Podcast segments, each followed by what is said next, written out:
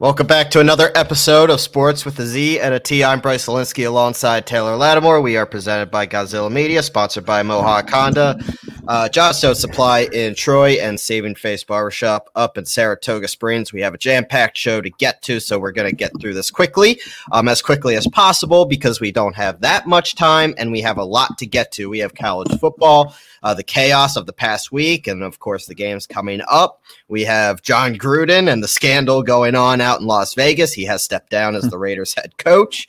Um, and then we'll get into our takeaways from this past week in the NFL. Look to week six, make our predictions as we always do, do our fantasy studs and duds. Oh, and Ben Simmons decided to show up today out of the blue in Philadelphia, so we got to talk about that. And, and Kyrie, Kyrie. and Kyrie is canceled until further notice. So let's get.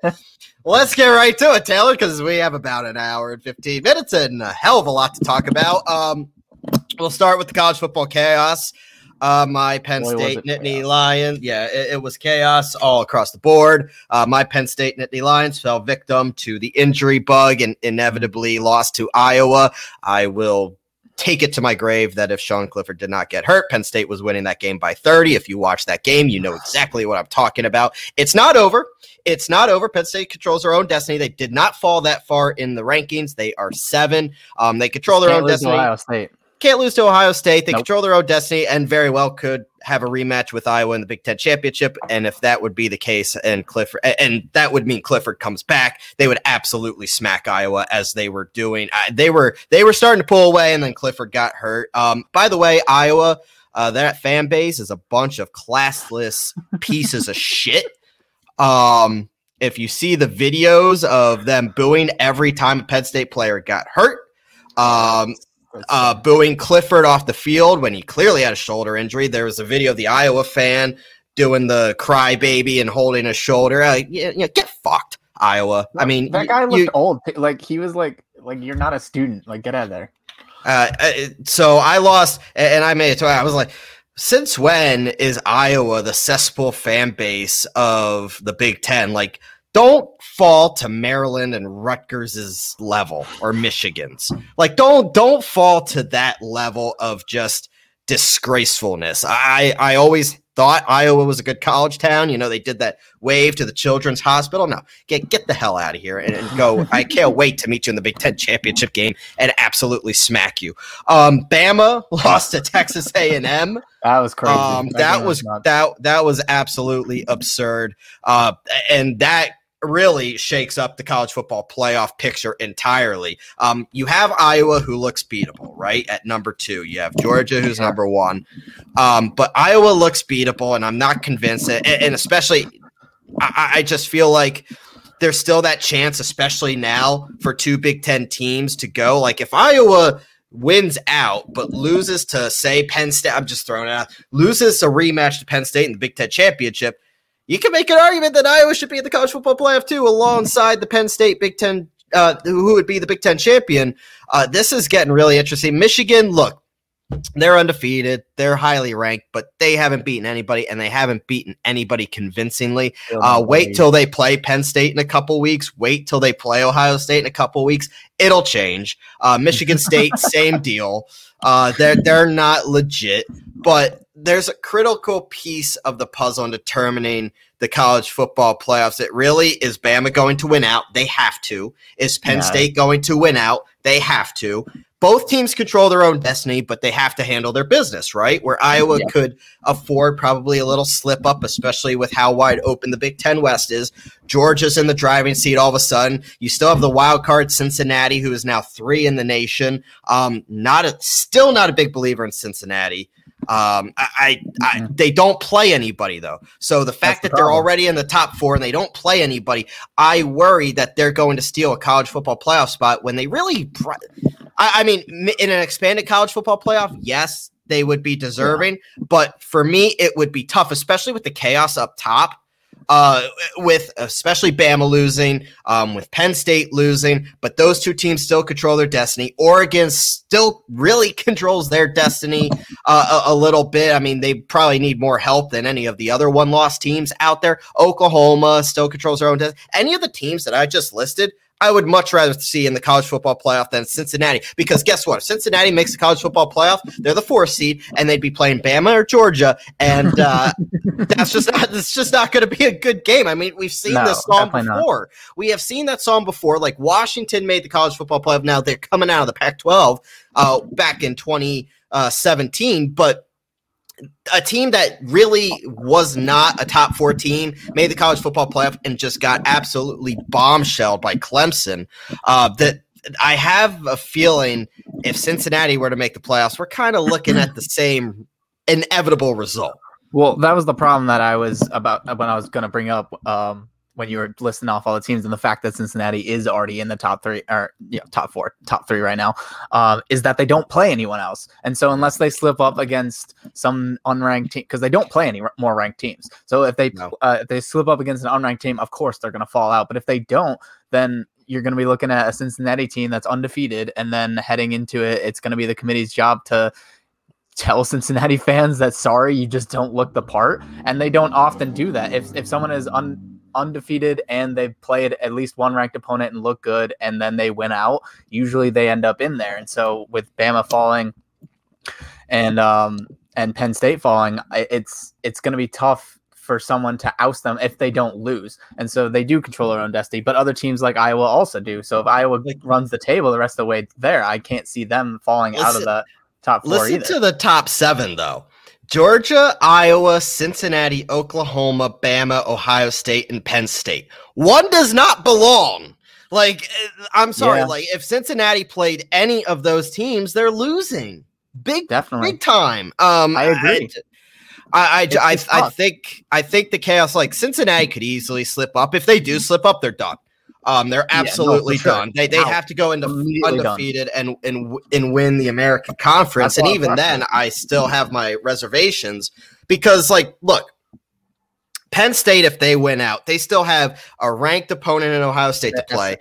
They have they have three top ten opponents still on the schedule: Ohio State, Michigan, and Michigan State. The same could be sta- said for Ohio State, who plays Michigan State, Michigan, and Penn State. Michigan plays three top 10 teams. You see what I'm saying? Like, one of these teams is uh, like, obviously, you have the concern that they're going to beat each other up. That's, That's what I was obviously a gonna say, concern. yeah. But That's I, but thing. yet again, one of those teams could take advantage of that opportunity as well, and then you still have Iowa on the other side. Like that's where the Big Ten all of a sudden comes in, and it's like ah, two Cincinnati- teams is should they deserve two teams? Cincinnati does have a tougher matchup for someone who's not ranked in UCF, so uh, it's going to be that's yeah, this UCF's not we'll who see. they used to be. But then they also play SMU, who's right now is the 23rd. So yes, they're ranked way down at the bottom there, but they play SMU second to last uh, on their schedule. So they'll also have that too. If they be, win that, then it's like okay, well then they did beat two ranked teams, assuming SMU is still ranked at that point.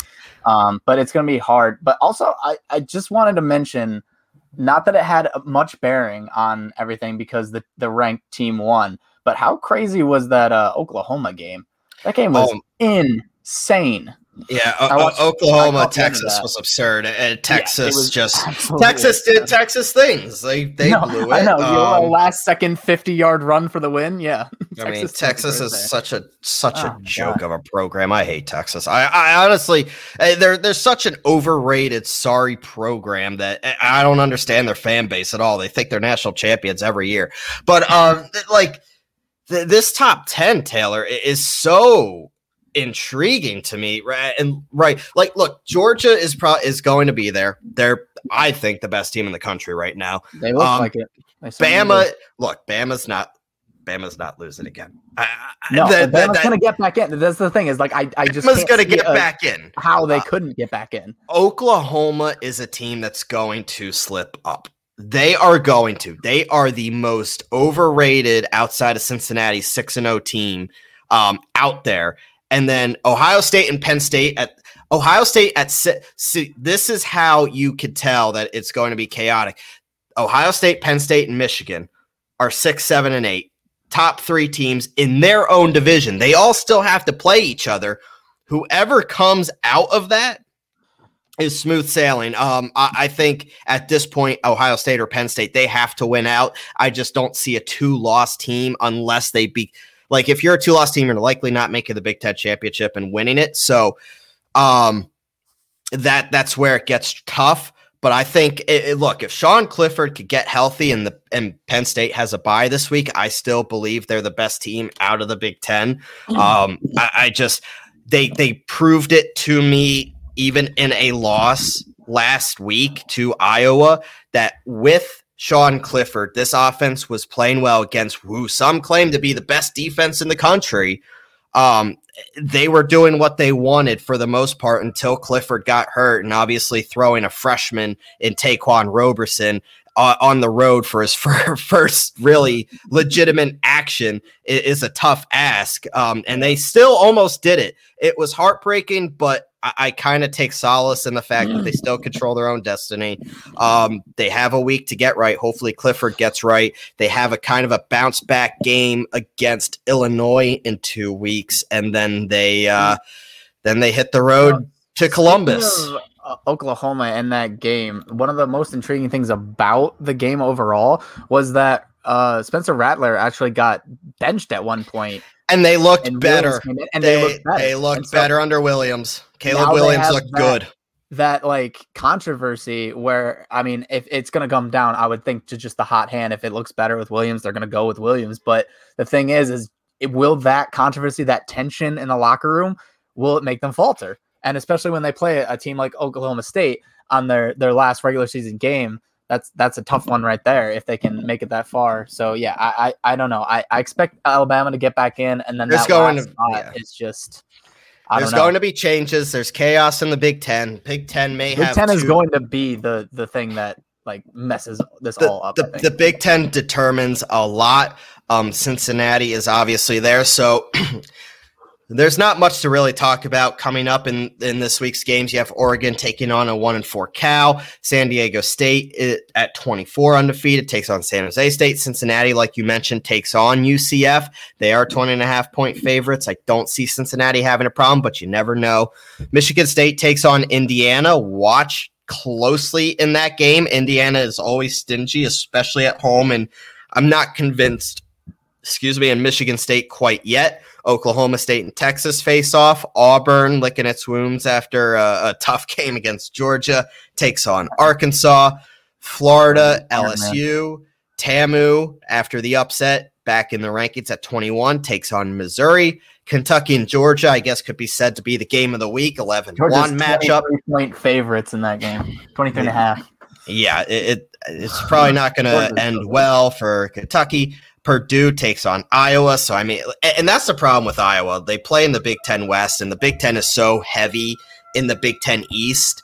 Um, Iowa has a joke of the schedule remaining, so I highly doubt they're really going to have too much of a tough uh, ask. They might have a game here and there where they have a scare, but I doubt that they'll mm-hmm. really be put to the test.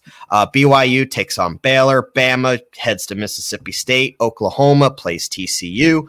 Ole Miss heads to Tennessee, and NC State heads out to Boston College. Arizona State wraps up the slate of ranked games at 10 o'clock against Utah. So, Iowa, not really too much to talk Iowa about. does luck out not having to face like Ohio State or really anyone else. Well, that, well, that's just it. The Big Ten East, and it's so uh, that it's so unfair each and every year because the Big Ten East literally holds the three best teams in the conference each mm-hmm. year: Ohio State, Penn State, and Michigan. Every single year, and it sucks that one of the two of those can't even have a chance to make the Big Ten championship simply because they're in the division with it's been Ohio State lately, but Penn State as well has made the Big Ten championship the last uh, in mm-hmm. uh, 2017 as well. So it, it's going to be interesting. The Big Ten dictates a lot of what we're going to see uh, moving forward. But before we head to the NFL, and obviously we have a lot to get to, especially with our takeaways and what's going on out in Vegas. I do want to mention while we're on the college football scene about the upcoming Godzilla Media U Albany bus trip that we have been promoting via social media, and I know other podcasts are promoting as well. Um, Godzilla oh, yeah. Media's first bus trip is thanks to Johnstone Supply in Troy. In Troy, uh, Johnstone Supply. Troy. Enjoy. today, Junior. Uh, Johnstone Supply Kicks Cancer is the theme, and Johnstone Supply and Troy and Godzilla Media will be supporting Pink Month. All proceeds from the trip will be donated to the American Cancer Society. Sign up now to be a part of the bus trip, which is Saturday, October 23rd. It will be $60. A ticket that includes the t shirt, bus trip, food, and drink. Uh, you can contact Gaz at Gaz at GodzillaMedia.com for more information. Uh, payments do include check and cash. So, what is the day including at 10:30 a.m.? You are going to meet at Johnstone Supply. Taylor, I know you are locked in for this trip, so you will be Oh, yeah. representing sports with a Z and a T. I'll I will be in Las. I will be in Las Vegas, so I will not be there. Um, 11 a.m. The bus will leave to head to uh, U Albany to watch the U Albany main game that kicks off at one o'clock. Should be a fun, uh, fun day full of a bunch of shenanigans at Casey Stadium. You can also visit GodzillaMedia.com slash Johnstone U Albany trip to find out more information. Plus, you can win two free tickets to the event by visiting and entering the contest on Friday, which is the 15th from 4 to 5.30 levesque and gaz are broadcasting live at johnstone supply in troy on 6th ave in troy so make sure you head out there and give yourself every opportunity to go on this trip i know you're excited about it Yeah, I'm sure it's going to be a lot of fun. I believe Lack and Gaz are both going, so it's it's going to be a riot. I'll tell you. And I believe there was twenty ish spots when guys let us know the other day still left. So yeah the, it sounds like it's hot. filling up quick so get them while you can or Yeah, else you're going to miss 40, out I believe so. Like 20, 20 gone. So you know, get up on that. All right.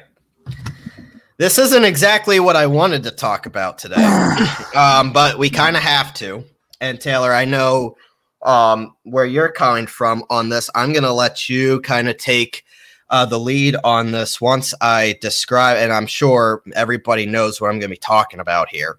Hmm. Because Unless unless you live in you've don't like sports, been but I don't know unless you've you'd be listening been- to us then.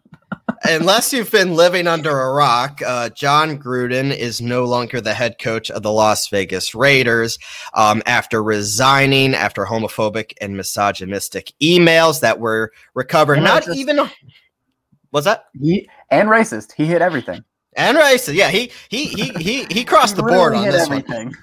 Um, and, and the and the ironic thing is, there was no investigation into Gruden. This was an investigation on Bruce Allen and the Washington football team, with all the investigations going on in D.C. And they uncovered this because him and Allen are buddies.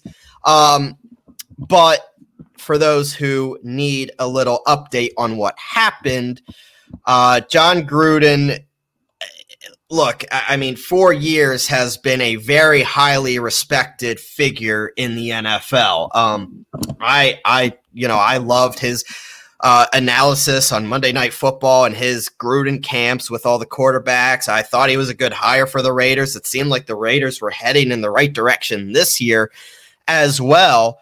Um, this was kind of a bombshell of a report that came out late last week and and Mhm. evolved over the weekend.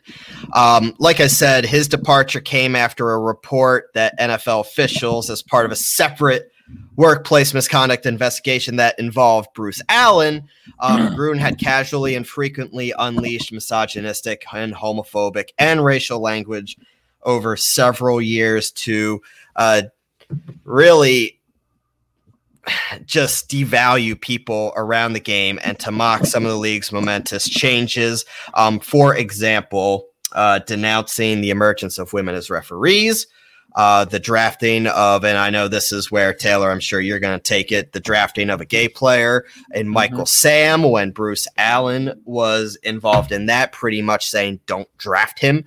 Also, as well as the tolerance of players protesting. And keep in mind, the ironic thing about that is Carl Nassib is on the Raiders. I mean, we talked about this over the most summer when Car- when Carl Nassib came out. Um, eh, he is on the Raiders, was a player under Gruden. Um, he, like I said, also uh, denounced the, or yeah, denounced the tolerance of players protesting during the national anthem, which I know a lot. That was a very highly debated topic a couple years ago. Sure. And all those messages were sent to Bruce Allen, the former president of the Washington football team, and others while he's working for ESPN as a color analyst for Monday Night Football. Um, I will go into detail and uh, I'm just going to use the language. And if you don't like it, I apologize. But this is unfortunately the report. This is from the New York Times, straight out of the New York Times. And I quote In the emails, Gruden called the league's commissioner, Roger Goodell, a quote, faggot and a quote, clueless anti football pussy, and said that Goodell should not have pre- pressured Jeff Fisher, then the coach of the Rams, to draft, quote, queers, a reference to Michael Sam, a gay player chosen by the team in 2014. In numerous emails during a seven year period ending in early 2018, Gruden criticized Goodell um, and the league for trying to reduce concussions.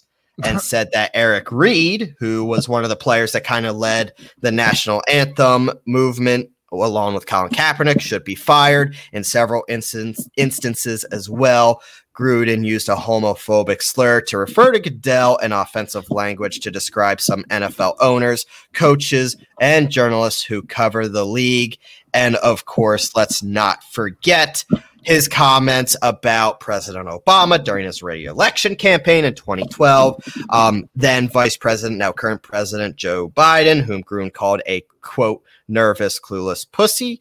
Um, might not not might wow. not be wrong on that one. Just might not be wrong on that one. I'll give him credit for that. Um, uh. but he also used, and this is where the initial report that came out before they dived even further into it, um, mm-hmm. because the initial report was this that he used similar words to describe Goodell and DeMaurice Smith, who is the executive director of the NFL Players Association. The league is already was already investigating Gruden as a result of another email he wrote to Allen in which he used racist terms to describe Smith, who is black. In the email, um, Gruden uh, criticized Smith's intelligence and used racist trope to describe his face, um, mostly his lips, and then it, it, just kind of snowballed from there. Like that was the initial report. It seemed like it was calming down. Even Mike Tirico, Tony Dungy on Sunday Night Football said that's not the man that we worked with. We know mm-hmm. um, everybody deserves a second chance. Gruden,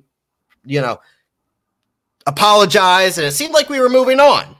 And then Monday came around, and then all of that, eh, you know, the report came out that the NFL found more emails that they were going to send to the Raiders and Mark Davis to review, and then all of a sudden, uh, Gruden out of the blue, pretty much right before Monday Night Football, uh, resigned and. It was like it during. Just, it was like it, it was. Like I think it was the, the first half. Yeah, and, and it, and it came out that he resigned, and it just has been an ugly, ugly uh, turn of events for Jon Gruden, a highly respected Super Bowl winning head coach, um, now disgraced former NFL head coach of the Las Vegas Raiders, and the Raiders will be moving on without him. Um, this was a tough call for Mark Davis, obviously, who loves Jon Gruden. seemed like the Raiders were going in the right direction, but unfortunately, there's more of a conversation about other things more important than the direction of the Raiders at this point. Yeah, and it seems like obviously this is this has been going on for a while, like 10 years I think it spans from some of the emails. And so it's just it's disappointing to see for sure. Um, we never you wouldn't expect it from a guy like Gruden. I mean, he seems nice enough on the outside, and I, I those guys in the the the Monday Night Football booth just like saying, "Oh, you know, that's not the man that we worked with," and maybe it wasn't, and maybe he's really good at hiding it. But when he thought he was, you know, in his safest place, when he thought that he had these private emails that he thought that wouldn't get out, that journalists wouldn't go digging and find them, um, yeah, that's that's where these come out. When when no one's looking at you, how do you act? I think is is the the the thing here. And so uh, it's all cool, and well and good if you say, "Oh, well, on Monday Night Football, he never said any racist shit." And it's like, yeah, of course he didn't, because he wouldn't in front of the world. Um, but behind closed doors in his private emails to a guy he thought was his friend, like that's how you talk when you're with your friends. That's how you really feel when you're comfortable. And so I'm I'm glad he's out. Like that's that's just how it goes. Like if you're gonna make that shit, and and that's what I, I was definitely gonna bring it back to Carl Nassib because he plays for the Raiders. So it's like, how do you think that that makes Carl Nassib feel when he's just sitting there and he's like blindsided by this, and then he's just like, oh, my coach has made homophobic stuff that like slurs before. Like maybe he wasn't like completely homophobic like now like maybe he's changed which is you know people change but like it's not like he's he tweeted this when he was like an 18 year old kid who didn't know any better or whatever. Like he was a grown ass man. He was like, you know, however old, I think he's in his 40s now. So he's probably in his 30s back then when he was writing this stuff. So it's like it, maybe he's changed a little bit, but like you can't you can't really change to your core some of your beliefs when it comes down to it. And you know, he can say whatever he wants now, but uh, uh this is the kind of like this is the kind of people we need to get out of sports in general. Um, I mean, out of society, honestly. I mean, cancel whoever, but if they're gonna be not only racist but also misogynistic and homophobic, it's like, yeah, I get the people who are like, should he be punished for emails that were ten years ago? But it's like, you know, he was just gonna be cause a whole issue for the Raiders in general. So that's I think a lot of reasons why he he and uh, Davis got together and just like agreed to part ways, whether it was a firing or whatever whatever they want to call it, a resignation. It was going to be a distraction because you know when you have a like you know your players are black, you have Carl Nassib who's gay. It's like you you definitely have the women referees are still there. So yeah, it, it, he he needed to go. Good riddance in the end, but wouldn't expect it came out of nowhere. But you know, nothing is safe. Like you, you think your private emails are safe, but when they're in the workplace and sent to someone else in the league, and that, and that's just it. You would you would think that a guy like Jon Gruden would be smart enough to know not to email something like that. Yeah, um, it, it's it, it, it's really just um shocking entirely um, and I'm just reading more of this report as it goes on. And I mean, Allen, the Allen family and the Gruden family go back a long ways. So they're obviously very comfortable with, with each other. But Bruce Allen and Jon Gruden appeared to have very few boundaries in expressing homophobic and transphobic language. In an email from 2015 that actually included Sean McVay in this report, McVay's name is brought up. He CC'd on this email because if you remember correctly, Sean McVay was in Washington mm-hmm. uh, for a while as well. Uh, Gruden crudely asked Allen to tell Bryan Glazer, whose family owns the Tampa Bay Bucks, where Gruden coached until 2008, to perform oral sex on him in a joking manner, to kind of like, yeah, you know, kind of like, I, am just gonna say it because this is a podcast. Blow me, you know, yeah. if you're pissed off at something, oh, blow me. You know, mm-hmm. something like that along those lines. Allen said Glazer would take you up on that offer. So clearly, this is something that they joked about often. And it's like and, it comes down to like that whole like going back to like you know when when Trump was running for president and he had the grab by the pussy and he yeah, just said his locker room same talk. idea. So that's exactly what this is is is that idea of oh it's just locker room mm-hmm. talk. And it's like all right sure i guess but like you know, now that it's public, like but the thing is when very offended by that. when the nfl is trying to be such a progressive league and whether they're doing a great job at doing it or not is another discussion. I mean we could talk about the the lack of black coaches in the nfl or the lack of black gms i mean the conversation with Louis Riddick as a as a gm that isn't and, and Eric Bieniemy as a head coach and isn't has been going on for it seems like two three years now. I mean, we mm-hmm. we don't we simply don't have the time to go into that. But for a league that's trying, um, whether they're you think they're doing right or wrong, uh, or putting enough effort into it. This is something that's kind of like the old boys club, right? Like Jon Gruden yeah. and uh, you know the old boys club that it, it, they just want to stick to their ways. And if the NFL is trying to be progressive and try to become better and trying to be a better model for really what this country is trying to be. Um, this is not where this is not it doesn't have a place and aaron rodgers said this today there's no place in football for that anymore that there there is no place for it not that there ever was but especially now there is no place for it and they they they could go and take it elsewhere. And it's like, yeah, uh, the the jokes about about um um the commissioner is like, yeah, everyone loves to rag on him and you know boo the commissioner, but like, y- there's only so far you can take it, especially when you're talking to a fellow colleague who is you know running a team, um, and there's there's just levels to it, and I think that it's at a certain point you cross a line, and honestly, like if if it didn't come out in these emails, like he would be a coach, like he would still be the coach forever, but but like it, it's just these emails were like work related emails and so it's like yeah like that shit's gonna come out. Like if you if you're texting in your private like you know you're you're just texting like that no one's gonna come and like search your phone for that. Like, the new york times can't get that information. But when it's public and you're having this in- investigation into another shitty franchise in the washington football team you're associating yourself with that and it's all you're all going to get wrapped up in it and th- that's just what happened to gruden and like some of it maybe is just locker room talk to him but like you know people take real offense to that stuff and that's this is the consequences. There is no place in football you, you we shouldn't have to have a place in football for this. So yeah i, I agree with aaron rodgers in that got to get that shit out So uh, let's move on because we do have a lot to get to, and that's something that we obviously wanted to discuss. Um, and I'm sure more and more is going to come out as the league further investigates. Obviously, Jon Gruden is no longer the head coach of the Las Vegas Raiders. I don't know Um, if you how- saw they they asked a, a couple of hours ago. I got the notification that they asked for all six hundred and fifty thousand emails that were like investigated. They want them all released.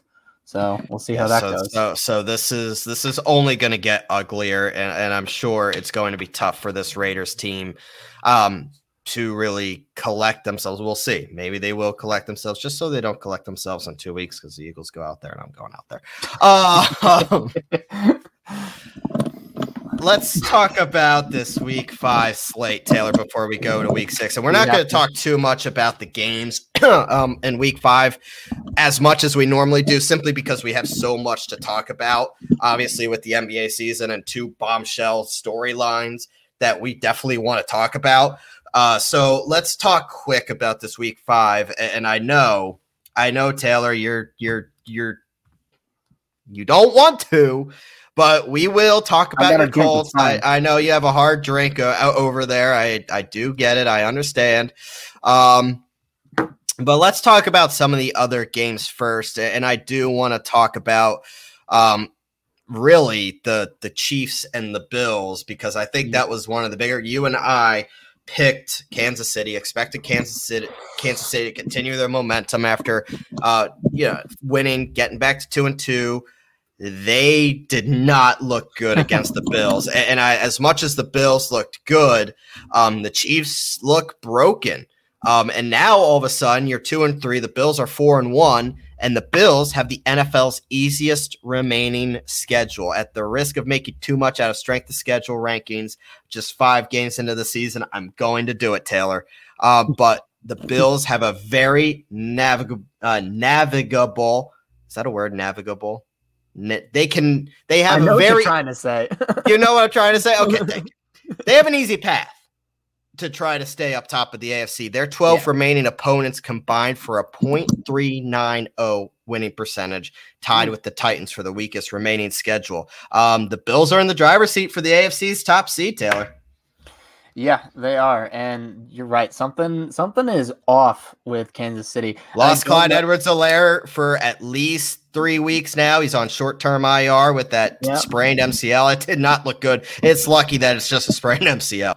it seems like teams are starting to figure out their offense that if you just like you double uh, Tyreek Hill and try your best to just play really physical with Kelce and try to make Patrick Mahomes do it with other people like Pringle and whoever else that they have out there, um, Hardman, and they just don't. Like they rely on their two weapons so heavily that if they don't have those, it seems that Patrick Mahomes is getting kind of lost and he's uncharacteristically throwing these interceptions. And yeah, they just don't look good. And on the flip side, the Bills look fantastic. They did it against bad teams and now they've done it against a good team and they're putting up nearly 40 points a game. Their last three games 43, 40, 38. Like they are cruising right now, and uh, they're definitely one of the best teams in the AFC. Don't know if they're the best. but and that Bucks and that and and that and that Bills loss to the Steelers just doesn't that seem like such uh such a long time ago now where we Yes. were talking is like the Bills look broken? Yeah, no. They the they are flukiest, the flukiest win of maybe of the season so far. uh but let's stick to the AFC uh West, Taylor, because I want to talk about Justin Herbert. Um that's this char- team that might be the best in the AFC. this Chargers team, man, is for real, and Herbert is taking that next step. Um, he has so many attributes that have contributed to his rapid ascent. Let Let's be clear, but his big arm, uh, his mobility, which is completely underrated in my opinion, and do you see the dimes that he's placing on his receivers' hands? I mean, fitting Mhm. it into tight windows, putting it where only they can get it, locating. I mean, he is looking like Tom Brady 2.0 out there half the time, low with his ball location. Over the last three weeks, he's thrown 11 touchdowns to no interceptions. You want to talk about Kyler Murray as an MVP candidate? Justin Herbert um, is having, and I and I'm just to relate this because, and you could relate to it too now, um, Taylor. I'm just to throw it out there, but it reminds me of like that leap from year one to year two that Carson Wentz had, um, where you know he was good, you saw promise. Now year two, and all of a sudden he he is an MVP slam dunk MVP finalist at this point, and that's what Justin Herbert is um doing. He's a young quarterback who is just seemingly making Keenan Allen and Mike Williams better. Uh, people were worried about the weapons outside of those two, um, but he has made this offense click, and their defense, talking about the Chargers, um, has been very good as well. Yeah, and that's why I don't know if the Bills Not so much against the team in Browns, but AFC. Yeah, well, uh, I, because I do think that Justin Herbert and these Chargers are really, really good, and they might be the best team in the AFC right now. Um, their defense is playing amazing. I mean, yeah, uh, giving up 42 points to the, the Browns is not great, but the Browns are a good team, and that's why I picked them to win this week, and I'll eat that because Herbert and the Chargers just went off. This game was pretty nuts uh, in and of itself, uh, especially towards the Yeah, end. That, that finish, that finish was was wow. And so it's it's just yeah, uh, Herbert's really good, man. He's he's got those like mini Patrick Mahomes vibes, and right now he looks better than Patrick Mahomes. Let's just be honest about it. I mean, Lamar Jackson looks better than Mahomes. don't Herbert looks better Lamar than Jackson. Mahomes. Oh, let's talk about Lamar Jackson. Um, he keeps finding new ways to win, Taylor. He does, and the Colts seem to be in the driver's seat. Look at how he's chugging the heart. Is that whiskey? Is that is Yes, that what you yes, have? Is yes. that you got? yeah, that's what I need. That's what I I, have- need. I have Taylor drinking uh, 37 minutes into the show. I'm doing a good job. you don't job. have me drinking. The Colts have me drinking. you you you you are providing me a number four overall pick right now, Taylor. You know uh, so? You keep mentioning that, and you know what? I'm done with it. You can mention it all you want. I'm happy. I'm happy. You know why? Because you know who wasn't the problem last night? Carson Wentz. Carson Wentz. no, Carson he had a very good night. Amazing because he is doing it with a broken ass uh, offensive line. He doesn't have a number one wide receiver. Pittman's getting there, but he's not there yet. He has a good running back. I'll give him that. But he's doing it with next to nothing. Not as bad as the Eagles the other the two years ago when he dragged that team to the playoffs, but he's doing it with not a lot. And if it was one kick away, it's one Rodrigo Blankenship not getting hurt away. I don't know why he's kicking out there. I don't give a damn. Let Sanchez, the punter, try to kick it because uh, Blankenship had it. We were right there. Like this game was winnable. I think it, what it came down to was the second half. We got a lot of injuries in the secondary. We lost like our both our starting uh, cornerbacks. So whatever good defense we were playing against Lamar in the first half, which was very good defense, it petered off because one, he was using the no huddle and they were getting exhausted, and two, they were getting hurt, and so less and less good secondary pieces, and then your defensive lineman can't get any real pressure because they're all tired because he's using the no huddle. Good on them, good strategy. It worked perfectly. I knew as soon as Blankenship missed that, I knew it was over because I knew that with the luck that they had, they were going to lose the coin toss in overtime. And if you know, if the Ravens got the ball first, there was no stopping them because we just couldn't stop them. The only hope was to get the ball first in overtime and score first, score, score a touchdown and and win that game. But it wasn't going to happen. But the Colts were in position to score, uh, win all the way down to the last second. If we'd just gotten that kick, which was I don't know, it was like a forty yarder. It was like a, a, a kick he should have made if he wasn't hurt, which apparently he had a hip injury that we weren't prepared for and didn't have a backup kicker or anything or any plan already and he also got blocked earlier in the game, which didn't help at all. And the Colts had their chances because the defense played well in the first half and shut down Lamar for a good half of that game and forced him to throw it. Forced that running team that which had the record, tied the record for the most hundred yard rushing games. We stopped them from doing that again. Yeah, but didn't. Lamar Jackson threw for over more than four. Yeah, because we were letting him. We bet him. We we we we said Lamar, throw the ball. I dare you, and he called our bluff and he threw for four touchdowns. But the fact of the matter is that game was in hand and Carson Wentz looked fantastic. If this team was fully healthy, I still think that they would be a Super Bowl contender. They're just not. And that's uh that's the way it goes. God, if Carson Wentz had an offensive you sound like, like this is fantastic. Nelson and Braden Smith. oh, two best offensive. Is this, is this one for my for my made for Philly fans that listen to this show too? Is this how I sounded for the past three years?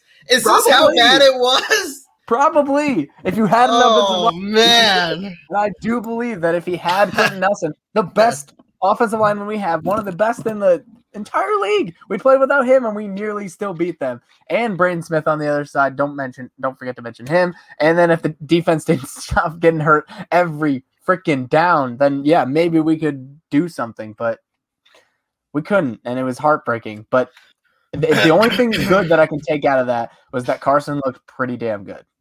He did. No, I'll, I'll give you that. He did look good, and uh, and I tweeted that. I tweeted that as well. That Carson looked good. Um, the Eagles won. They're two and three. Uh, it was a very defensive battle down in Carolina, but they managed to do it. Now they have the Buccaneers on Thursday night. Can't can't can't wait. Um, but it was at least good to reverse course. They are now two and three. Um, other than that, it, it, really was kind of a chalk week. Cardinals roll. Cardinals That's- rolled, Rams rolled. Russell Wilson is now on IR. Uh, the yep. Falcons won the shit bowl out in London. Lions uh, again losing 19 to 17. Lions, they just find more different ways to lose. It's fantastic. Uh, Taylor was once again the the uh, Taylor was once again wrong about his NFC East darling. You cannot let go. Can you let go? Let go. Yeah, I'm, not pick, I'm, not picking them this week. I don't know who they're playing, but I probably won't pick them. Well, we're gonna get to that in a second. Um, the Patriots. Oh, they were my Chiefs. survivor. I'm definitely not picking them. the, the, the, the, the Patriots, uh, they were my survivor team, gave me a heart attack. Uh, the Bears ended up beating the Raiders, Chargers. good of a team. The I'm Giants are a absolute dumpster fire of a team that will be looking at Mike Glennon as their starting quarterback this week. What could possibly go wrong? And then, of course, the Ravens, like we talked about, are looking very good. All right.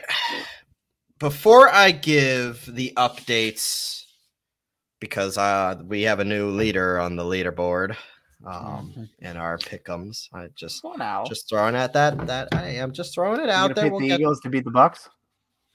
I'm not all right. Look, I, I love my birds, but I'm not stupid. Okay. Uh, let, I got I got to get to Mohawk Honda. Don't get me pissed off before Mohawk Honda. Okay. let, let me get pissed off after Mohawk Honda because there's going to be between the Eagles and Ben Simmons. There's plenty of time to do it. Okay. We love All Mohawk right. Honda. So. Yeah, we do love Mohawk Honda. So I'm going to get into a good mood for this. Um, the current supply and demand challenges out there within the auto industry make this truly a perfect time for you to get top dollar for your vehicle. And right now at Mohawk Honda, you can take advantage of the Kelley Blue Book instant cash offer. They will put cash in your hand for your vehicle the exact same day you come in, even if you don't buy from them, which is a pretty sweet deal, especially for all those new college grads or students in need of a new ride or some extra cash, uh, which I was in that place at one point. I, I get it. I know how that feels. Mohawk Honda has consistently kept their lot fully stocked with hundreds of pre owned vehicles, and their large inventory makes shopping fun as you browse through the many makes and models to choose from. And you can also even check out their full selection online. So if you have you don't have time to make it that day to go see what they have, you can go online and look at every single car that they have. Or if you want to do your own research before you go there and you say, I want that one. You have that ability to go online and do just that. Stop in and say hi to Greg Johnson, the assistant general manager or Jake Hot Sauce Doyle, Louis the VIP man Morales, or one of the many other helpful sales consultants there at Mohawk Honda. There is a vast selection of Honda certified pre owned vehicles. So now is the time to go ahead and take advantage of that Kelley Blue Book instant cash offer that I was telling you about. Mohawk Honda and Glenville, where they always go out of their way to please you. And what pleases me most, Taylor, is that I have now taken the lead in our mm. pickups challenge. I am up two games after a 13 and 3 week. You are 10 and 6. I am 53 and 27. You are 51 and 29. Bye week start, so we don't have as many games to uh to pick moving forward for a good old while and we do have and we do have a good amount of teams on by this week. Uh, Thursday night football. um, Tom Brady and the defending Super Bowl champions go and head to Philly to take on my birds. um, there is an upset in the making. I can feel it. No, I'm just kidding. Uh, this is going. Look, the Buccaneers. I, I think are proving each and every week that they look the part of being a top contender in the NFC to go to the Super Bowl once again. Um, granted, it was against Miami, but what he did he, as in Tom Brady, did to dissect that Dolphins defense was truly incredible.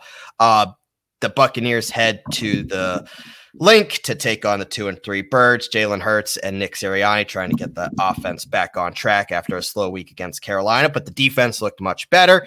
So, where I do think this is a good game, I myself am not even taking my birds. I'm taking Tampa Bay. Yeah, I'm going to make this quick. Tampa Bay, much better. Well, you know what? You don't have to be a dick. All right. Yeah, like Tom Brady. Tom Brady looked great. He's looking great. He has so many weapons. He's he is in the running for the MVP as well. Don't count him out. He threw for what four, five touchdowns last week. Something five. Like yeah, five. Yeah, five. Yeah, that'll do it. I think he he's up there with the leaders for touchdown passes thrown. Yeah. What did London do to the NFL? Last week they had Atlanta and New New York. That's because we, we keep all the good shit here. So we this, just ship off the crap over to England. This week they, they have my they this week they have the Dolphins taking on Urban Meyer's handies. Um like my God, I don't think there's more of a dumpster fire than the Jaguars. Uh, Tua is at least looking like he may be back this week for the Dolphins, but this is an absolute dumpster fire of a of, of a game. How much better does that make them? Um, that's the real question. Enough to beat Jacksonville, but not enough to do anything more. Um, I mean, Brissett has looked completely incompetent, which is actually kind of surprising considering some of the success he had in Indy. Uh, but I am going to go with the Dolphins in this one, even though I would love the Jags because we have the Dolphins first round pick too. So we have three top 10 picks right now. It's great. I love I love being an Eagles fan because I can even take solace in other people's pain. Uh, it's yeah, great. Worry, you'll fuck up those picks too. Well, you know what? At least we have the opportunity to. You'll take JJ Arcega Whiteside instead of DK Metcalf, right? Yeah, that's what I thought. You know, you know at least at, at, least Howie has a Super Bowl ring. At least I have a you know QB one. I guess you can. Jalen Hurts has not been that bad, but Hurts has been better than I expected. I don't. I'm not going out and saying he's definitely QB one of the future, but he's been better than I thought. He's been better. I'll give him credit for that. All right, can we make a pick on Dolphins, right. Jaguars Dolphins. for Christ's sake? I'm Dolphins. I'm not going to take the Jaguars. Well, I don't know. Maybe maybe you're feeling ballsy. You have to catch up. Well, the only reason that the Colts are uh, can still maybe claw their way into the playoffs is because they play in this crap division with these crap teams. Jaguars right. not winning many games.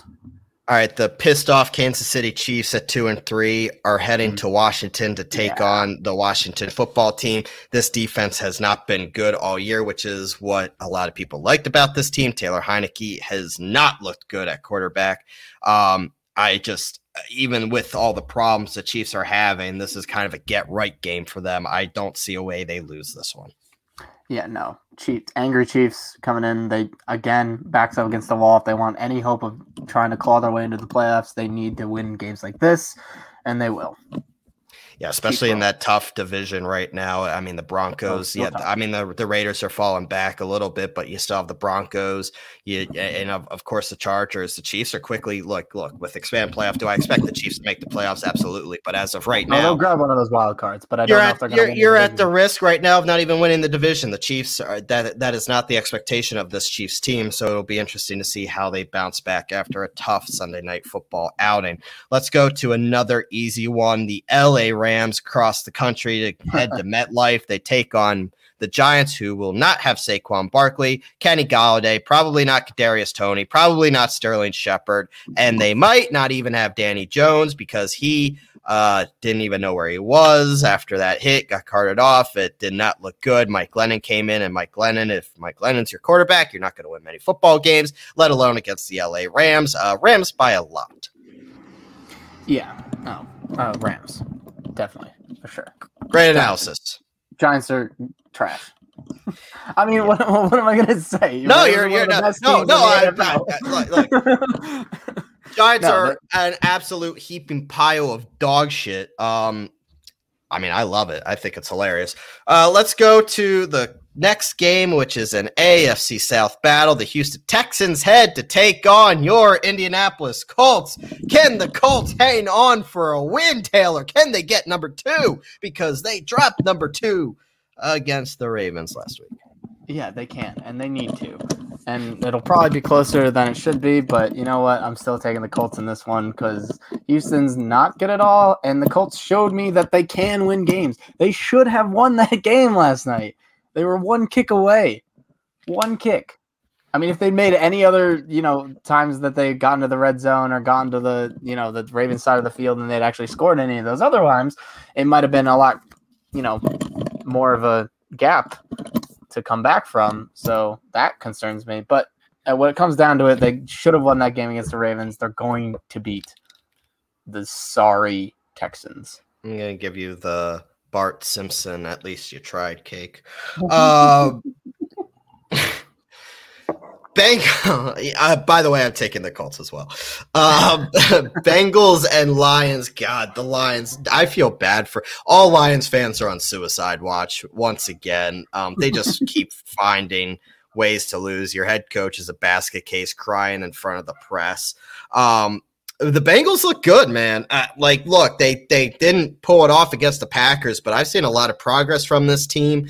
Um, I expect Burrow's poor little throat to be better by the game uh, Sunday. He has a lot of weapons. Mixon will be a little healthier, and uh, of course, with Ja'Marr Chase leading the way, who could quite possibly be the favorite for offensive rookie of the year right now. Um, sure looks like it.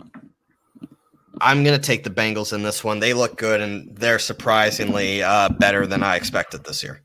No, the Bengals haven't have looked downright great. Like they went toe to toe with the Packers. They only lost because no one could make a kick at the end of the game. Um, but the Bengals look very good. Ja'Marr Chase looks better than I thought he was going to be. I'm kicking myself for not taking him in any of my leagues. I, I didn't take him in one single league. And I had the choice a couple times where he was there and I didn't take him. But he dropped passes in the preseason. Yeah, I know. Well, I'm never going to let preseason dictate my fantasy moves again. If it's not an injury, I don't care. Uh. Um, but yeah, okay. You got me there, but I'm de- definitely taking the Bengals to win this one. I mean, the Lions just heartbreak after heartbreak. They're not very good, and the Bengals look very, very good. Well, I shouldn't say not two varies. Let, us go with very good.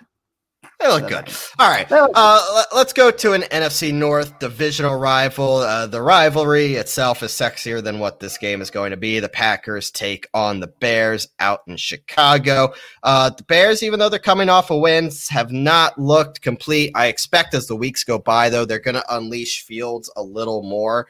However, this is a tough ask. I think the Packers, outside of that first week, they're really starting to feel themselves, and they're showing why I picked them to go to the Super Bowl this year, representing the NFC. They look mm-hmm. so good. Um, I have a hard time seeing the Bears keeping this one close. The Packers are going to win this one.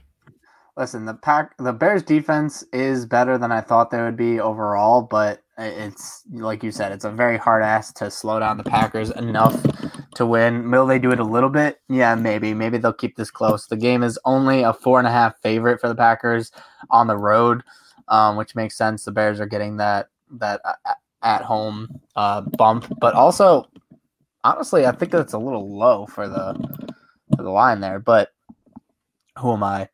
Um, Yeah, I think who are you? not a Vegas line setter, that's for sure. Um, that'd be a game I would be interested in betting on because I feel like the Packers can beat the Bears by more than four and a half points.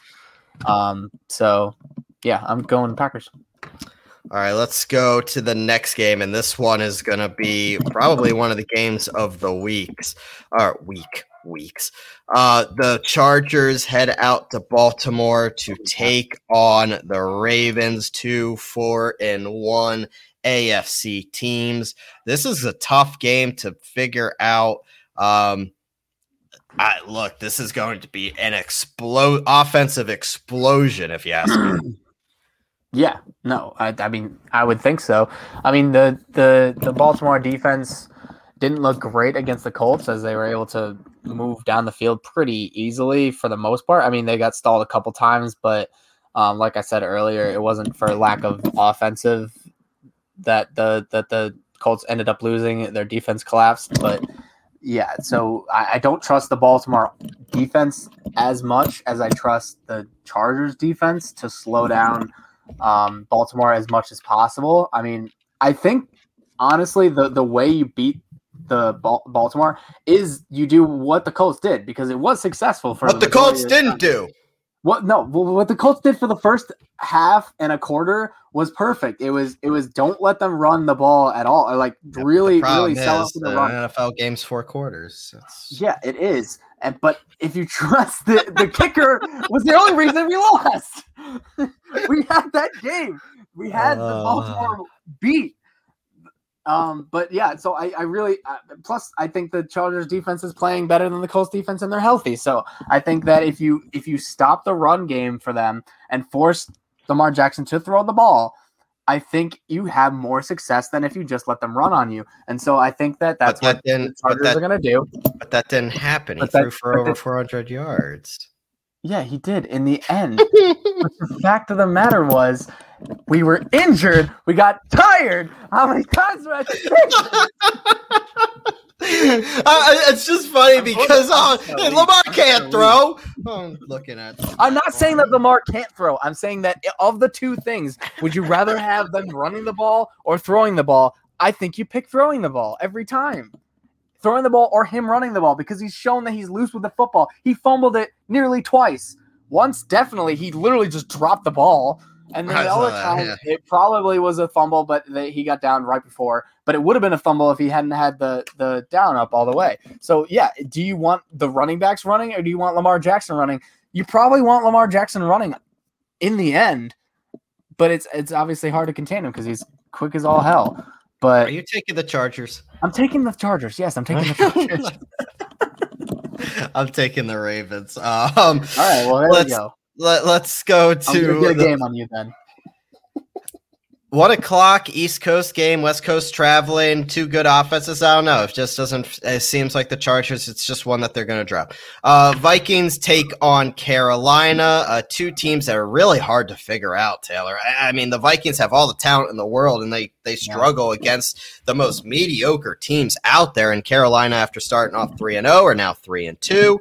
Um, Sam Darnold is kind of back to earth. That that they do get McCaffrey back most likely this week. Yeah. Um, the Vikings say, "Hold my beer." We're getting Cook back this week, uh, but I, I mean, Mattison has looked the part as well. So has Chuba Hubbard, honestly.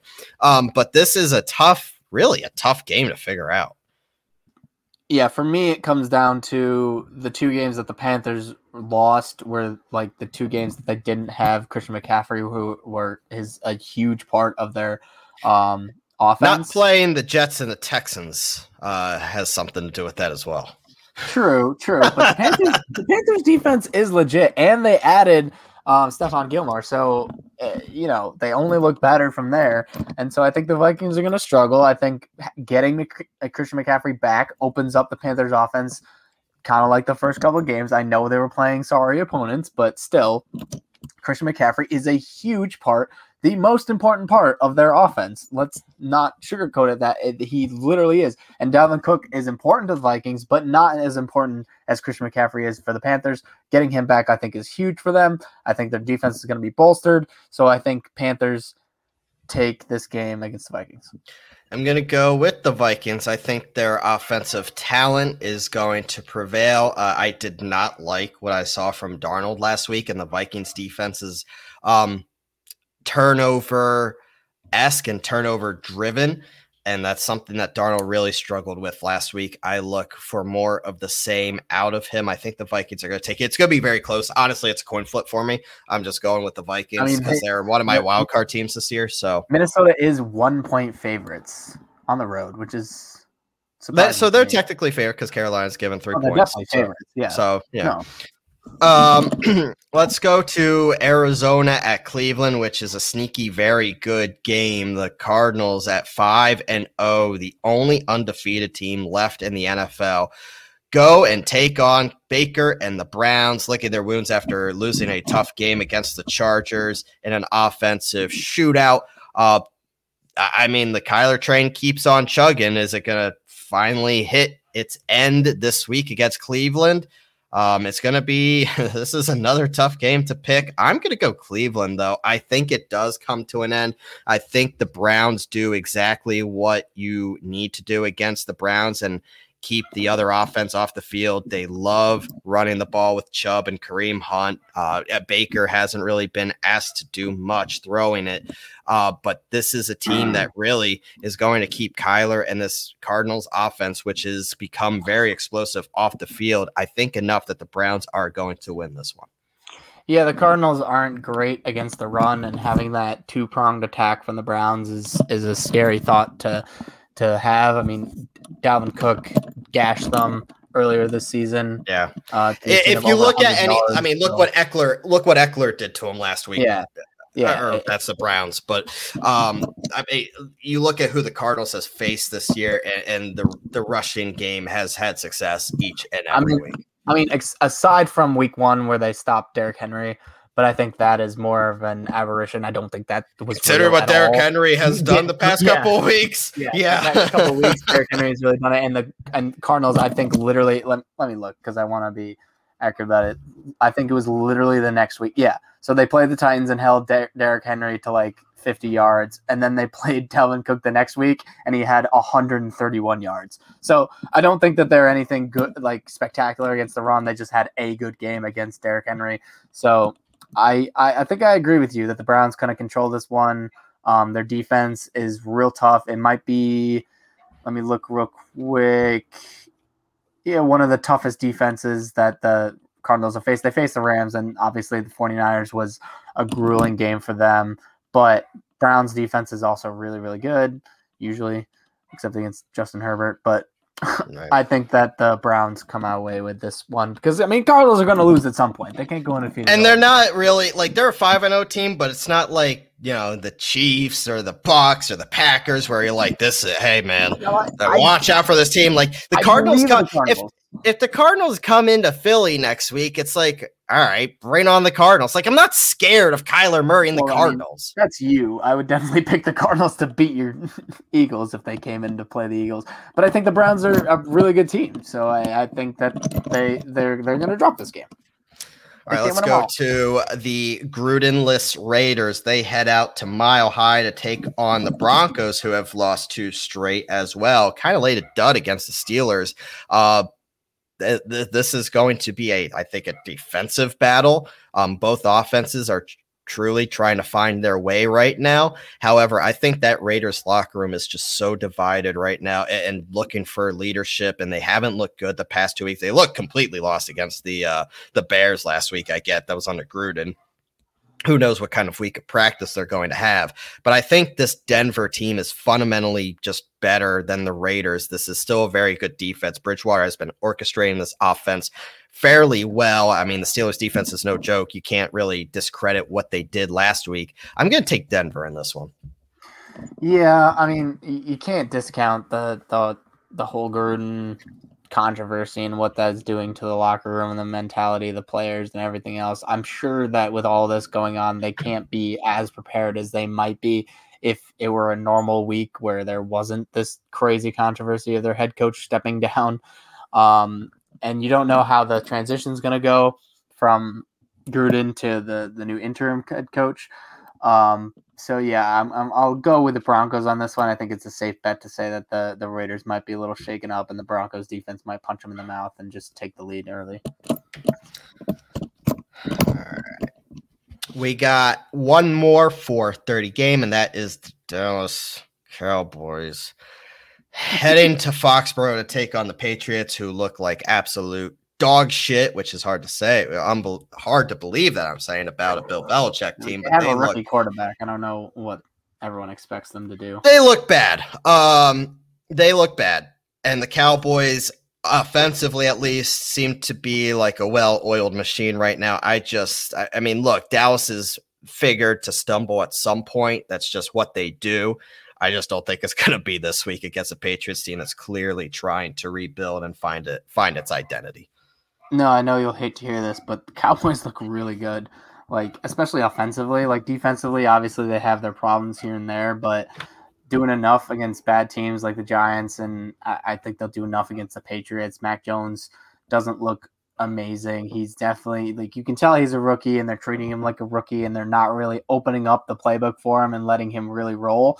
And so or if he's even capable of rolling. But the Cowboys, yeah, they're gonna roll because their offense looks damn good. I'll say that. Uh, actually, uh, yeah, it's not relevant, but breaking news: the uh, Bucks removed Jon Gruden from their reign of honor. Um, oh, from well, their co- from go. coaching them from 2002 I was, I was playing, and winning the Super Bowl. I was playing so. Madden earlier today, and uh, they they have like that uh superstar KO crap where you like you like draft your team and stuff.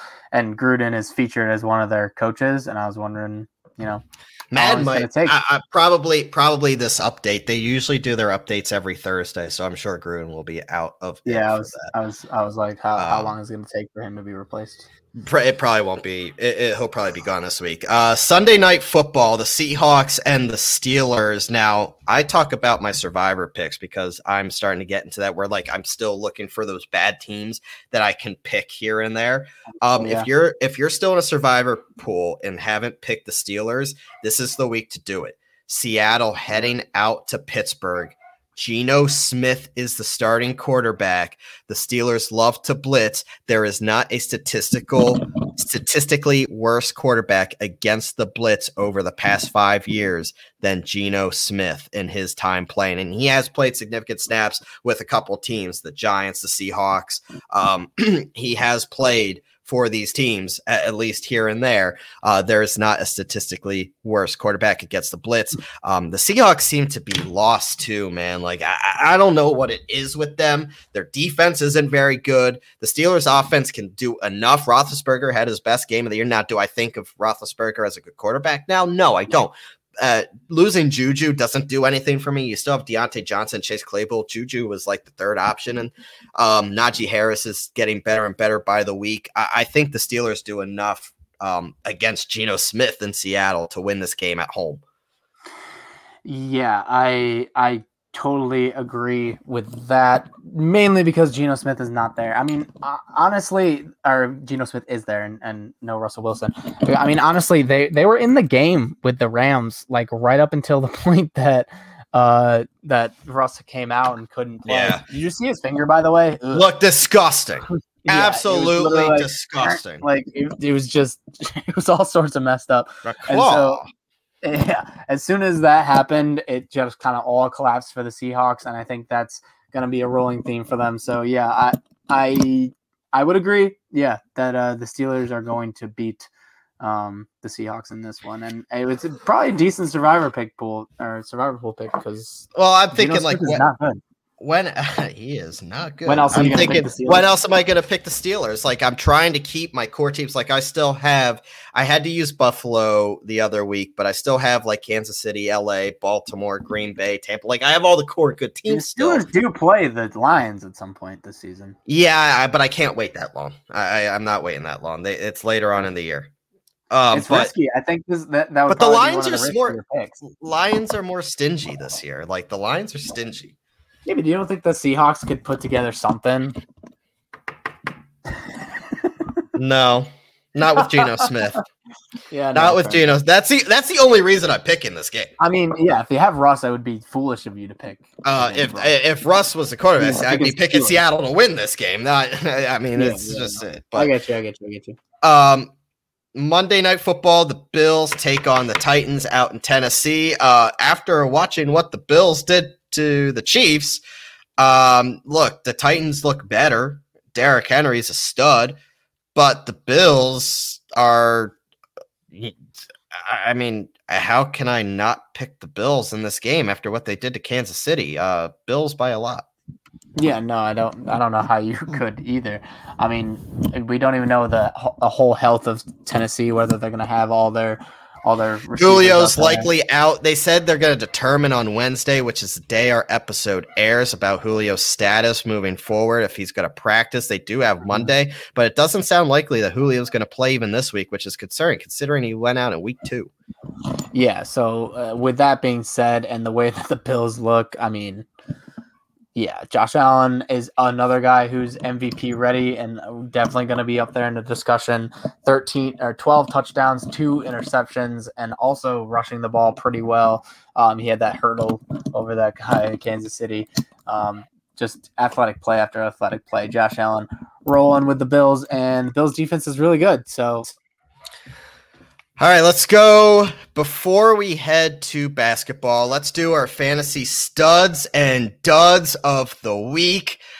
Hoping to get you to a fantasy football win. Um, I know I rode uh, Cordarrelle Patterson last week in a couple leagues. I know in the Godzilla, Me- Godzilla Media League, I fell victim to the Clyde Edwards-Helaire injury and lost by like six points, which Mhm. sucks because it's literally because of Clyde. Um, but we'll be, we'll be all right. We'll be all right. No no panic here. Still the fourth seed. Um, but we are here to help you all out uh, to win your back. fantasy leagues.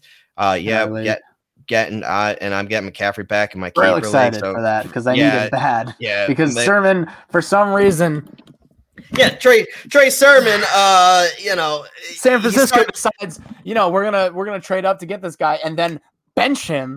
yeah, Don't understand it. It doesn't make They- sense. No, it doesn't make sense at all. Um, who is your fan? I'll, I'll let you go first. So, who is your fantasy stud this week? Non-quarterback, of course. So stud. Um, first of all, I just want to say on the waiver wire pickup, I know that uh, Kadarius Toney is maybe out this week. Still pick him up though. Guy's a stud, and he will be a stud moving forward, especially if guys like Saquon Barkley and Kenny Golladay are out for extended periods of time, which it looks like they will be. Especially Golladay, he's out for a ton of time.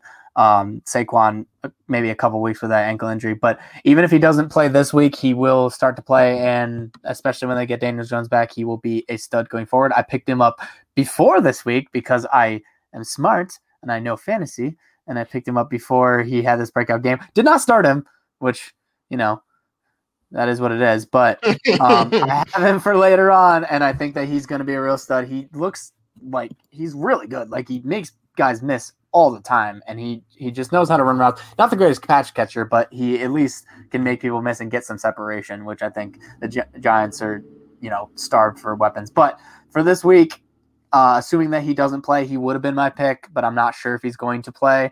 Um, that's why I brought him up, is because with everyone injured on the Giants, even with Mike Glennon, he has to throw the ball somewhere. It doesn't doesn't sound like he's likely to Yeah, play, but he, he hasn't got X-rays and stuff. Just keep an eye on it if you happen to get him on the waiver wire because he's n- owned in only 19% of leagues so far. So He's going to be. a I'm sure that's going to go waiver up. Yeah, Yeah. it'll go up as of when you're probably listening to this because the waiver goes on Wednesdays.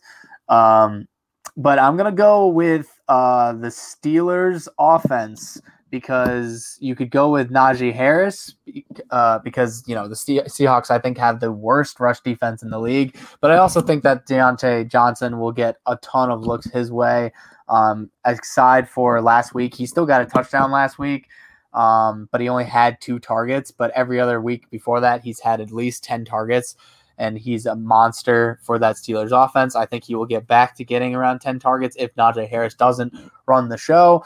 Um, but I think it's still a safe bet to put either one of those guys in against the Seahawks um, defense. I'm going to go with Myles Gaskin of the Dolphins. He was kind of in the doghouse two weeks ago and only had two touches and woke up last week in a big way and put up 22 points and now faces the Jacksonville Jaguars out Miami. And if they're getting to it back, they're going to have to rely on the uh, running game. And Myles Gaskin is clearly the best back in that backfield. I still like him a lot. I think Flores finally realizes that he needs to use him. Uh, free Gaskin, he's going to have a big day against um, I, I, don't even know if you could call it a defense. Uh, you could call it the cones of the Jacksonville Jaguars on the other side of the ball because they are horrendous. Um, but no, Gaskin is going to have a big day. Let's go to the duds before we move on. Taylor, give me your dud of a fantasy player in dud. week six for this week is pretty easy for me because it's on a team that refuses to run the ball consistently anyway, and then pair that with going up against the best rushing defense in the league, I, I believe. Um, yeah, sit Miles Sanders down because he's not going to do anything against the Buccaneers. They refuse to run anyway, and then you know, couple that with the Buccaneers who only let Sony Michel get more than sixty yards.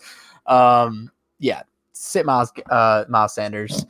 Eagles don't know how to run the ball, and they won't be able to anyway. So it doesn't matter. I took offense to that. I, lo- I love it. It's I personal. It. It's personal. I gotta take now. my digs because you know you got your digs in earlier with Lamar. Yeah, whatever. Um, I, am gonna go Josh Jacobs with the Raiders. Um, I, he's played better ever since coming back from the ankle injury. However, he has a pretty tough draw against a Broncos team that has a extremely stingy defense has only given up an average of 16 points a game. Uh, they're losing because let Najee Harris run for 122 yards. They they they let Najee Harris run all day, but however, I, trust me, Josh Jacobs is not going to have a good game. Uh, the Raiders offense seems to be broken right now.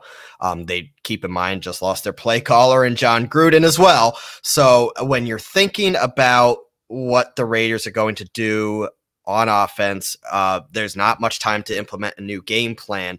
Uh, this Broncos defense is going to see a lot of vanilla packages on the offensive side of the ball. I just don't trust it. If you have better options, I would avoid it because you're still getting um, the the likes of you know Kenyan Drake in there a little bit not much. Um, and then you also have the likes of uh, Peyton Barber as well for some reason showing up and, and and grabbing some carries as well. However, he he is out, um, I believe, because of COVID, so you might get a little bit there. But uh, if you have better options, and this is why, like, oh, I, he was a season long hate for me. Um, was Josh Jacobs? I, I don't see how he's going to have a good week this week.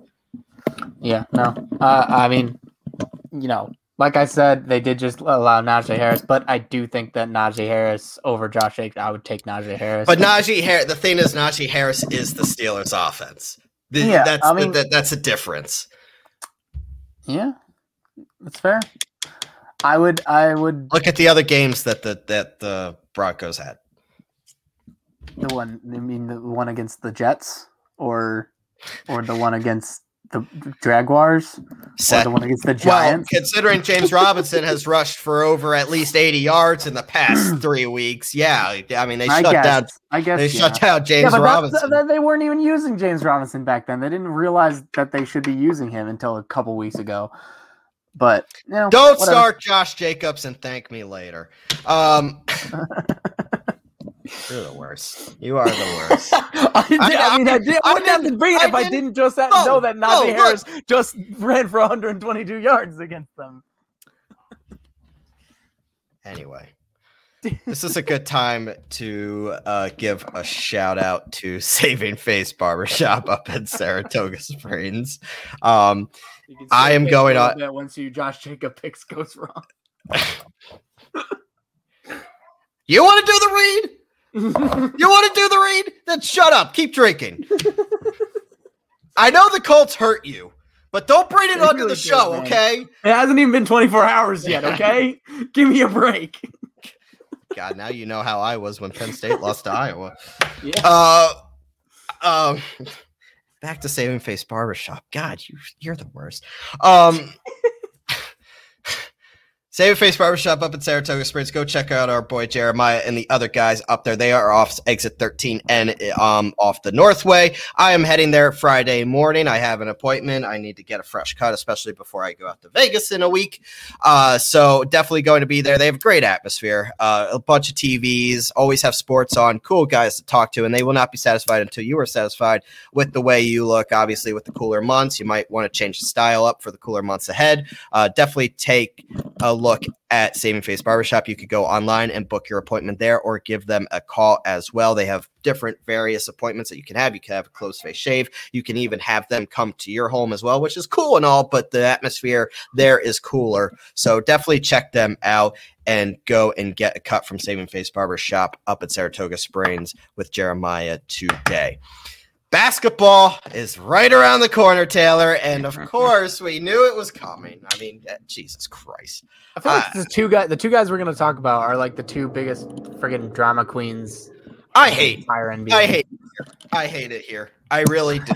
um, Ben Simmons showed up to Philly training camp yesterday, Unannounced. and he unannounced, by the way, unannounced, and he is taking, um, he is participating in off. He can't be with the team for five days until he passes in COVID protocol, gets negative tests, whatever. But he is going through his physical testing.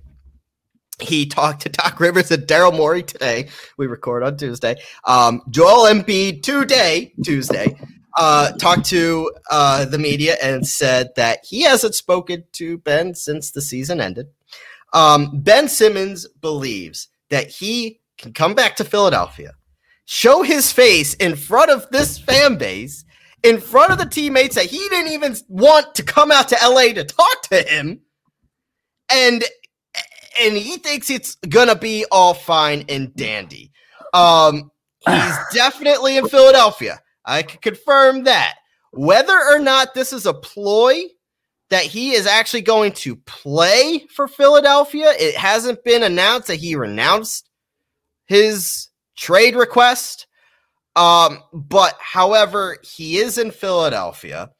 It's unclear what his intentions are to merely report to the team or truly rejoin it because he, you know, isn't getting paid.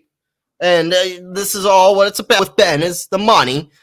Um, maybe he is simply going the Marshawn Lynch route, trying to protect the rest of his paper after losing more than a million dollars in salary and fines. But uh, that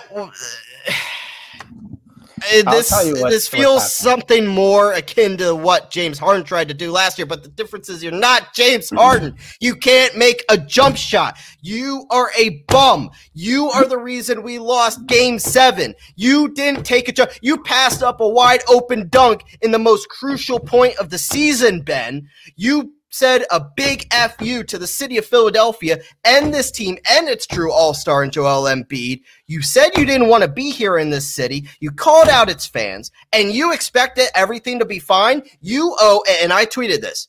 Does Ben Simmons, the player, make the Sixers a better team without him to date? Yes.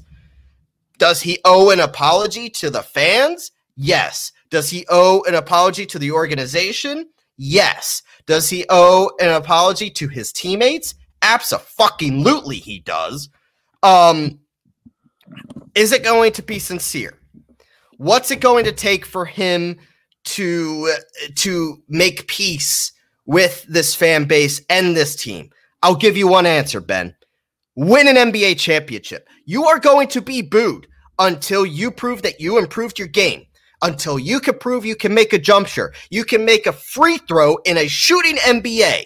You have the talent to be great, but you don't have the drive. And Philly hmm. wants the drive. And until you prove that you all of a sudden got that drive, and maybe the Sixers taking away your money did that. But until you prove that, you're dead to the city. You're dead to me. You're probably dead to half that locker room. And that's the division that I don't want anything to anything to be a part of. The Sixers do not want this distraction.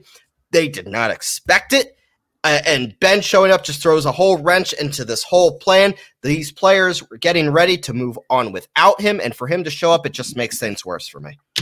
Well, see, the thing that I think happened is so Ben Simmons asks for a trade. He says he's not money. showing up. He's not, yeah, he's not showing up. He's not going to play. He's not going to report to camp. He's refusing to even talk to anyone or anything that has to do with Philly. And he said, trade me. Trade me right now. Trade me.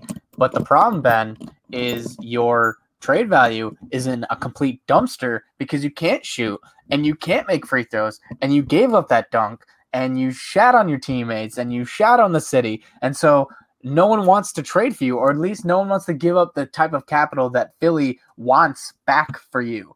And so Philly was like, okay, well, Ben, we, we're not going to trade you. I, I think Daryl Morey is just like, he's holding fast in that if we're not getting the value that we know we deserve for you, an all star, an all NBA, all and all still 25, player, only 25 years old. Yeah, all defensive player, 25 years old. The only problem is he can't shoot. Other than that, he's almost a perfectly built like player. Like he was the guy who was like, "Oh, LeBron was saying, you know, you can be better than me if you just work at it. If you just learn how to shoot, learn how to score better than I don't even know if he if it's that he can't or that he won't. He refuses to take those shots in game because you see, obviously, uh, every offseason video he can shoot. Like he he has the ability to shoot. Whether he can do it with a person in his face while he's actually being guarded, or whether he will do it in the game without being a pussy and not wanting to like do it for fear of missing and for fear of reaction. The fact of the matter is, Philly knows at least how much they're willing to get for like to to give away him, they need to get at least something back.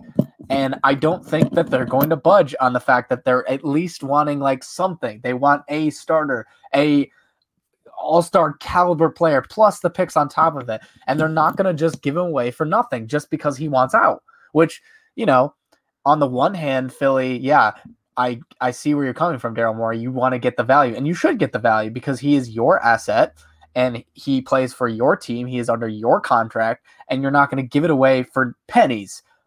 But on the other hand, like you said, there is no way Ben Simmons can play a single minute for Philly without a, an extreme apology like that because he's going to get booed. He, they were screaming "fuck Ben Simmons" at a a wrestling event that I saw. I don't even know what it was, but it, it was it had nothing to do with basketball. But you know what they're gonna do?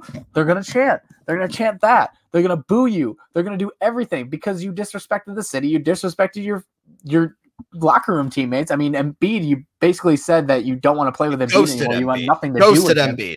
Yeah, ghosted him. So you can't come back. So now Philly's stuck between a rock and a hard place because Ben Simmons doesn't want to lose all the money, and you know, fair enough for him. He doesn't want to lose all his money, but you're not James Harden, like you said. You're not Anthony Davis. You're not a player who can demand a trade out and then have this vast market for you because you don't shoot. You refuse to shoot, and you're so hampered on offense, especially in the playoffs. No playoff team wants you, at least not for very much, because they know that your value is in the dumpster right now. And so no one's going to give up a ton of money and capital for a guy who may learn to shoot, may at one point be a viable offensive threat, but not a guy that you can lay off and just not guard on the offensive end because you can be the best best defensive player in the world. If you can't shoot, you're such a liability on the offensive end in a mostly offensive league. So yeah, you're screwed. And Ben Simmons, they called his bluff, and now here he is being like, "Well, you called my yeah, bluff. I, you could you didn't trade me, so now I, I guess I'm just here." I give Daryl Morey all the credit and Elton Brand all all the credit in the world for not blinking. He knows he set the value for what he would want. And if it's not a franchise altering move that is going to catapult the Sixers into a slam dunk NBA contender, then he's not going to do it because he's a 25 closing. I he's a 20 he's a 25 year old all-star all pro defensive that is a jump shot away from being one of the best players in the game. This is a sixers team without him. Granted it's preseason but has looked good they've gone business as usual two and one preseason record they've had a top five offense Embiid is looking excellent in limited minutes um, the young guards the combination of isaiah joe shake milton and tyrese maxey are all taking turns trying to earn their share of minutes, um, which Simmons left behind. And would, like I said, they be better with Simmons? Yeah, absolutely. Something even Embiid, even when he's spoken out with his disappointment of Ben hmm. and, and saying it's kind of a, you know, F you to us, he's made a point of mentioning every time he's asked that he thinks there's going to be some adjustments that do, it won't be awkward. They're not. They're gonna prof- be professionals about this. He gives, but he's honest. We want to win, and he gives this team the best chance to win. And they, I, don't know. They haven't looked bad without him, but he's a talent that will make it better. And it's up to Doc Rivers to surround, and up to Daryl Morey to surround this team with the talent to hopefully make it work. Or they're hoping that at some point uh, Simmons is going to prove that he has what it takes to play at a high level and they can shop him for a possible trade for Bradley Beal or Damian Lillard down the line if Simmons at least looks good in the regular season. Both are on the table. I, I don't long term look, long term. I, I don't see how Ben Simmons still puts on a Sixers jersey realistically. I don't because see how he plays. I- I know. I mean, I am this fan base. I, I am part of Philadelphia. I, I cannot look at that sorry piece of shit put on a Sixers uniform again and me cheer for him.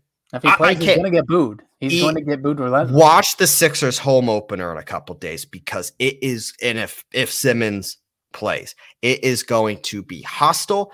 It is going to be uglier, uglier than Donovan McNabb and Terrell Owens ever got.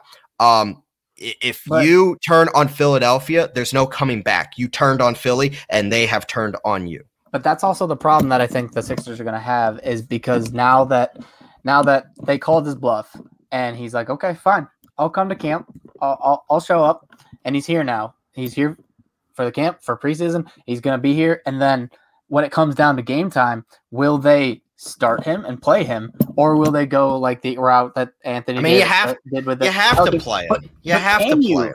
What- I, I don't think so. I, look, no, personally, if I you would. Do, if you do and you're getting booed, and he is in his head mentally, because he will be, because he doesn't even need to be booed, and he's already in his head mentally, then how is he going to make the team better? How how is the chemistry going to form at all if you have this guy dragging ass getting booed up the court? Like I just don't You see know- that, that as a tenable stance. i- i- it's going to be two chants, two chants in the Wells Fargo Center. It's going to be the asshole chant and Ben, you suck. Those Yeah. are going to be the chants. A- And, uh, this is something. Do the Sixers want that? No. Do does No. Ben want that? Absolutely not. I No. don't know what Rich look, Rich Paul has to be fired by every top NBA talent out there. By the way he played things. I mean, how horrible on I his don't- part. I don't But- put it on him though, because like, what is he supposed to do with a guy who killed his own trade value by not shooting shots? Like, if if this if he was if he was Harden, if he was Harden and he was doing and he did everything the exact same way, he would already be on another team. It's because Ben Simmons himself killed his own trade value. It's not all the other antics and crap that he did is basically not that dissimilar from what Anthony Davis did. But the fact of the matter is, Anthony Davis had a huge market because people wanted him bad, and they- they want James Harden bad. The Nets wanted him. They were willing to give up whatever they could. And the Portland Trailblazers, who are trying desperately to keep Damian Lillard, wouldn't even give up CJ McCollum and a couple picks or whatever for like Nope. they wouldn't because they want like because because Ben Simmons' trade value is so bad. Like he all he is good for is defense and he's a really good distributor. He's a good passer. But if he's not an offensive guy, then in the playoffs, you will break down and you will not be able you can't have a guy out there who can't do anything.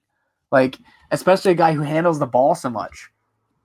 It's just it, it, it's it's untenable, and I don't know how the Philadelphia because now it's like it's like so Morey didn't blink and give him up for nothing. So now Ben Simmons is like, all right, here you go. I'm calling your bluff now that you're going to keep me on this team, even though all this shit is going on, even though the fans are going to boo me, even though there's no chemistry in the locker room. I'm going to call your bluff. Sure, play me, see what happens. And when the team implodes and goes 0 5 or whatever for the first couple, I'm not saying they will, but like say they did because of all this controversy, then what? Then he looks at Daryl Morey and says, What are you going to do now? You're going to have a losing season with the prime of Joel Embiid or are you going to trade me for nothing or next to nothing or whatever you can get? All I'll say, all I'll say to the, I'll I'll end with this before we before we move on to our last couple topics. Ben, you're coming home, right? You're coming home. Maybe you can go home, but when home is Philly, you're going to be in one hell of a welcome. I will just leave it at that. Um, let's go to Kyrie.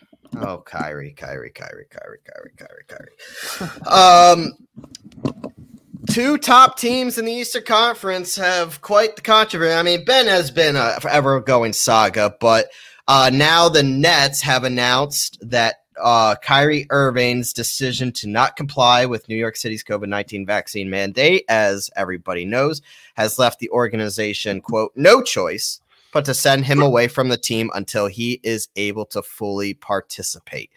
Um, this is, I mean, we kind of figured this was coming, but Kyrie is one of those players that I don't think he loves basketball enough, Taylor, to go and get the vaccine just so he can come back. Is this the end of Kyrie? Like, eh, are, are we going to see Kyrie with the Nets this year? I don't think so. I thought for a second maybe that they would they would just suck it up and do his part-time only away games because I, my my reasoning and was just like uh, Kyrie half the time is better than no Kyrie at all. But I get what they're saying where they're just like you know the the the chemistry would be all off. You can't just sit out half the games and expect to be fine. And then if you got to a situation where like say the Clippers or uh, the Lakers are in the finals against the Nets then because there's a or the Warriors even because there's a mandate. I'm pretty sure in LA. I know in San Francisco, maybe not in LA, but in San Francisco. So say it was a Warriors like Nets finals, he wouldn't really be able to play in either one. Like maybe they make an exception for the away team, but I think that might be the case. But you know, because he wouldn't be allowed in either stadium because he's not, you know, vaccinated at all, and New York has a mandate and San Francisco has a mandate. So it's like that would be untenable as a situation. And so now, just because Kyrie's being stubborn, yeah, he's not going to play for the Nets at all, even in away games. And at this point, I would not be surprised. In fact, someone got me earlier because I follow some weird people on Twitter who retweet uh, fake uh, Sports Center accounts that only have like one letter different on their handle.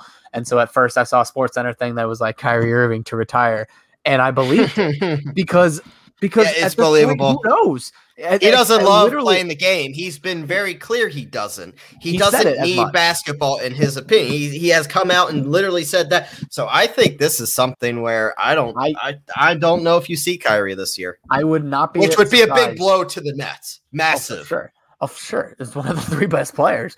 I Um, the core, one of the cores of their their their trio they've got there. I mean, they still be good. They still have Durant and Harden. You can't be a bad team when you have those two guys. But um, yeah, no, it's definitely a blow for them, especially because they were hoping that he would be, you know, there, and then Patty Mills would be the depth. And Patty Mills has to be the starter, or whatever. Whoever has to now step up and be the starter, that's less depth that they have on the bench.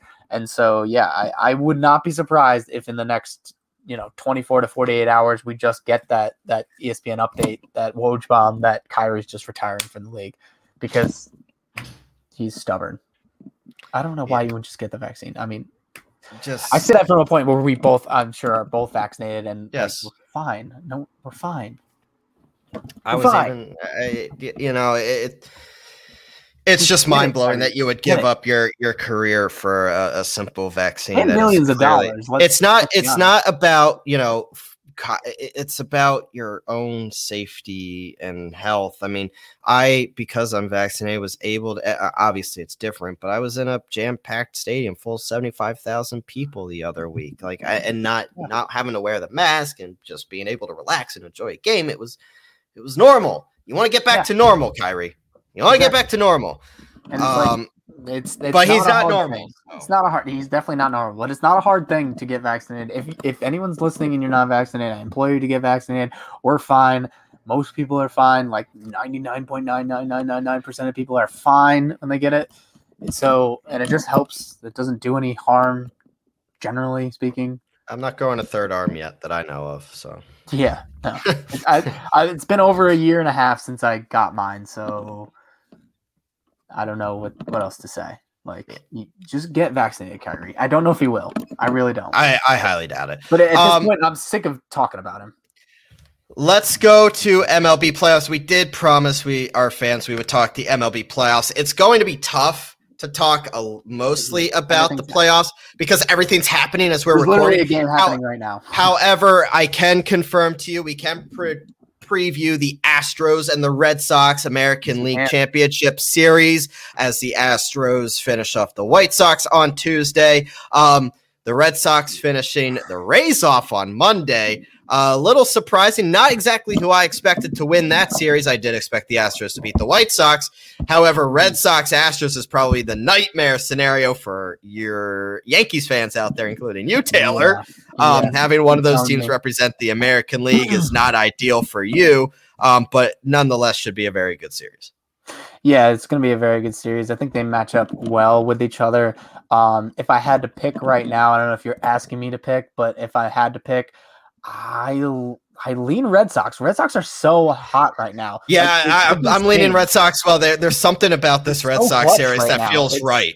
Yeah, it's, it's it's it's just like they've got that that Red Sox magic. I mean, two walk offs and like I think it was back to back. Was it back to back games or at least in the same series? Two walk off victories.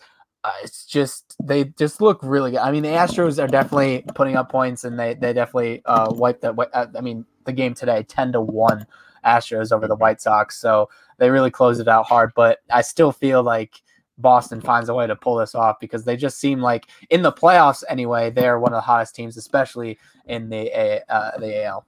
So and let's uh yeah, I'm gonna go with the Red Sox as well. Let's go to the National League. It's of be tough because of when we're recording and some elimination games are going on right now. The Braves are up two to one uh, against the Brewers in the series. However, as we're recording, the Brewers are winning game uh, game four right now um, four to two in the top of the fifth as we're recording. That may change. That may not. I, I think in the end, even if the if the Braves don't finish it off tonight, I think they will in Game Five. I think the Braves are the better team. Um, and then the, look at and and they do they look it. Um san francisco and the dodgers the giants i mean that game we're recording on tuesday tuesday night at nine o'clock is game four. The giants have the opportunity to take out the dodgers which is kind of a surprise there. Um the giants have been the best team in baseball all year. I, I can't stomach watching gabe kapler win a championship so i'm la please just finish him off. I, would rather see the braves win than gabe kapler win. So um I, I, I, this is such a hard uh, series to predict. I know that the Giants are up right now, but I do expect the jo- the Dodgers. It's hard.